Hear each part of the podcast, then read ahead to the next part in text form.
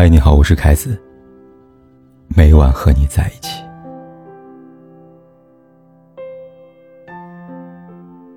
最近热播剧《我是余欢水》被刷屏了。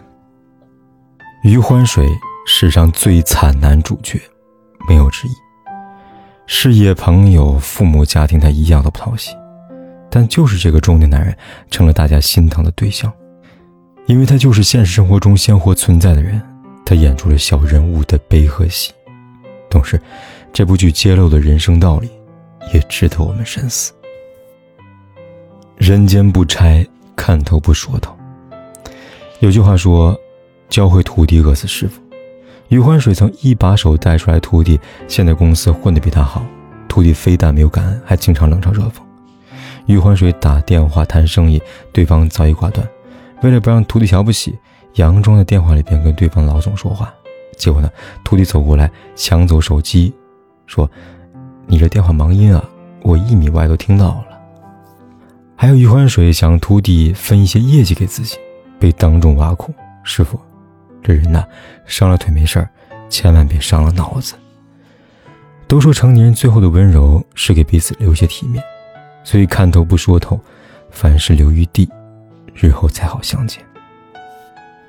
余欢水为了顺公司给客户的礼品，被老板发现，被罚两千块，还要打扫全公司的卫生，因此家庭聚会迟到。餐桌上拿着红酒，扬言说是法国进口的，两千块一瓶，结果被小孩子识破，七十八一瓶，被小舅子一家当众嘲笑，老婆尴尬无语。做人最忌讳就是贪，拿了不属于你的，迟早会损失更大的。朋友借钱，余欢水二话不说把母亲留给他的十三万都借给了他。借钱一时爽，要债火葬场。余欢水低三下气跟朋友说要还钱的事情，朋友连骗带拖，把余欢水耍得团团转。后来实在躲不过去了，则大言不惭地说：“钱我会还你的，但得看我心情。”如今这世道，欠钱都是大爷，要债就是没良心。余欢水不解，问他。我拿你当兄弟，你怎么可以这样对待兄弟啊？这位朋友理直气壮地说：“我就是要这样对你，我就是要骗你，就是要撒谎，就是让你日子不好过，怎么了？我拿你当兄弟，你拿我当提款机。”余欢水或许会反思自己当初借出去的钱，一定都是脑子进的水吧。所以奉劝各位，交友谨慎，借钱三思。钱有樊胜美。后有余欢水，经历老婆的闹离婚，好兄弟的欺骗，上司的羞辱，还没缓过神来。老家父亲一通电话打过来，要钱，因为家里后妈的儿子要结婚了，必须让他掏彩礼钱，不给钱，就要告到法院了。他挂掉电话，停顿片刻，一个大男人站在大街上，嚎啕大哭。很多人看到这个场景，笑着笑着就哭了。为什么呢？因为真实。有的原生家庭是一个游乐场，在外受了委屈，回到家能得到治愈；而有的原生家庭就像是一个无底洞，一边要对抗生活，还要一边填窟窿。假电缆三人组为了封余欢水的口，魏总给出诱惑：三百二十平米的房子，四室三厅，价值两千万，只要余欢水愿意，马上可以过户到余欢水名下，条件只有一个。只要你不举报我们，余欢水拒绝了。梁安妮接着出面上演美人计加苦肉计，求余欢水放一条活路。余欢水一句话怼他哑口无言。那些因为劣质电缆死去的人，假设他们是你的亲人，那你会去用坐牢保护他们吗？面对余欢水的软硬不吃，三人组想到了灭口，可一旦触及底线，法律会叫他好好做人。最后。假电缆三人组锒铛入狱。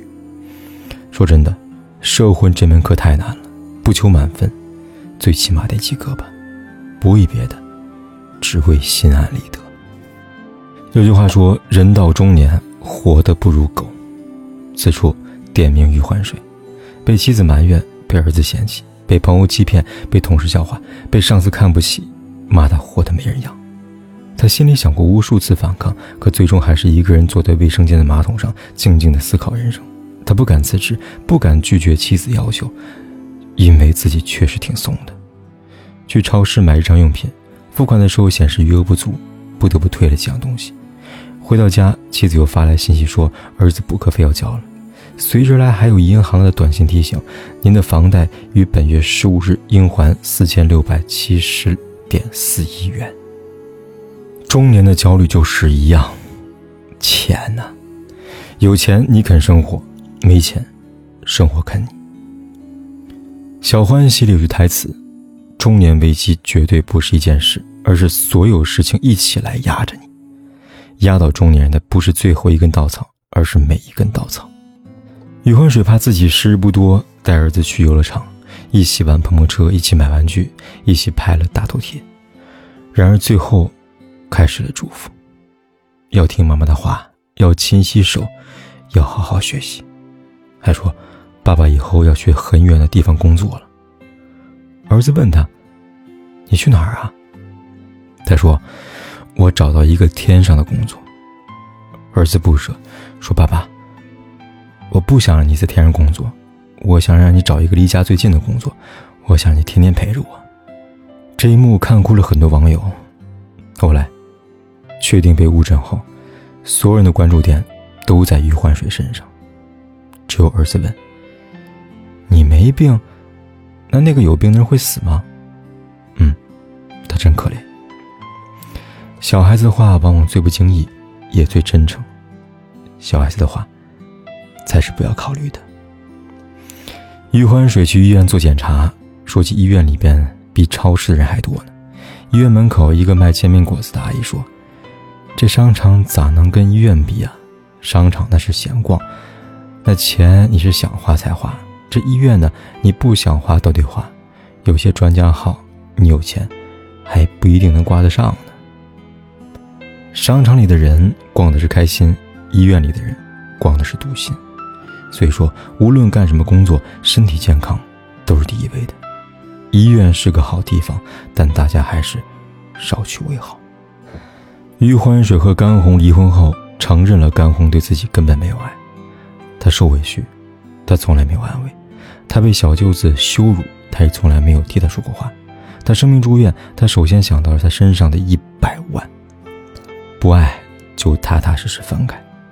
余欢水也想做个好丈夫、好爸爸，但在这段婚姻里，他演砸了。后来，他的一段话，更是令人心疼。他说：“没有人会真的同情我，我难受的时候、睡不着的时候，只有黑暗会同情我。”我走路的时候摔倒了，只有马路会同情我；我死了以后，只有坟墓会同情我。当婚姻被生活裹挟，爱是基础，有爱共度难关，无爱支离破碎。余欢水的误诊闹了太多笑话，媒体抓住余欢水是见义勇为的英雄，又抓住他是癌症病人这两个痛点，大肆宣扬感人事迹。就算已经被医生告知是误诊，媒体为了噱头依然不罢休，登报、摆拍、开表彰大会。余欢水被迫连开十五场表彰会，最后开到了自己的公司。公司领导和同事大张旗鼓的迎接，人人一身黑，手拿白花。公司领导还提前给他买了豪华的墓地。不知道的还以为是在开追悼会呢。当苦难被歌颂，那我们穷极一生追求的好日子。还有什么意义？把消费别人的痛苦当成是一种美德，再多的赞赏都是扎在别人身上的刺。余欢水落魄后，每次到丈母娘家，即便百般讨好，也不受待见。小舅子叫他儿子“小兔崽子”，把他老婆当保姆使唤。弟媳呢，也帮着自己的孩子跟他儿子抢玩具。当年余欢水得意的时候是这样的。我结婚的时候，我一个人住的房子比你们家一家四口住的都大。我一个月挣的钱比你半年挣的都多。结婚之前，你们一家什么也不是。结婚之后，我不行了，你爸升官了，你弟跟着一起扬威，一家人看不起我，也连带着你也一起看不起了。他受了太多窝囊气，以至于后面当他自以为真的要死之后，他开始天不怕地不怕。连死都不怕，就本着一条原则：谁招惹我，我干谁。有什么变化呢？老板误以为被余欢水抓住了把柄，对待余欢水像换了个人，毕恭毕敬的。任命为公司经理后，曾经徒弟开始转换脸色，过来说好话了。后来逆袭后，连保卫室的保安都来恭维了。所以记住，你弱的时候，坏人最多。无论在生活上还是职场上，你的善良需要带点锋芒。余欢水，中年男人，没有拿得出手的本事，职场、情场都是受气包。为了显得不那么狼狈。擅长说点小谎，然后再一个接着一个的圆谎。可事实是什么样？别人心里边跟明镜似的，懦弱、窝囊、吹牛、虚荣、怂、憋屈、可怜、卑微。连梁安妮都说：“老于老于，成事不足，败事有余。”众人都风流，就他是小丑，小起大落，一波未平一波又起，生活总是把他逼到墙角。然后再打一闷棍。我们虽然看的是电视剧，可现实生活中谁没有经历过这样的无助呢？白岩松曾说啊：“生活中只有百分之五比较精彩，也只有百分之五比较痛苦，另外的百分之九十都是在平淡中度过的。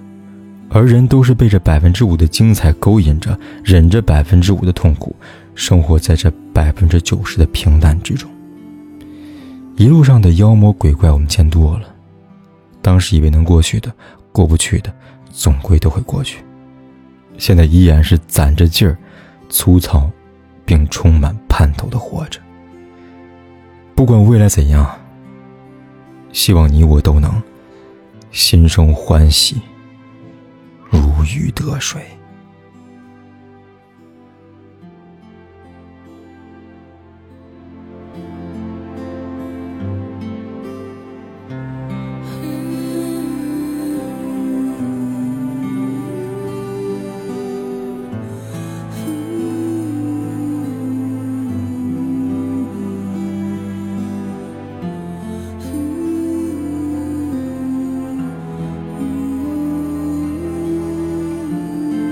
管天有多黑，夜有多晚，我都在这里等着，跟你说一声晚安。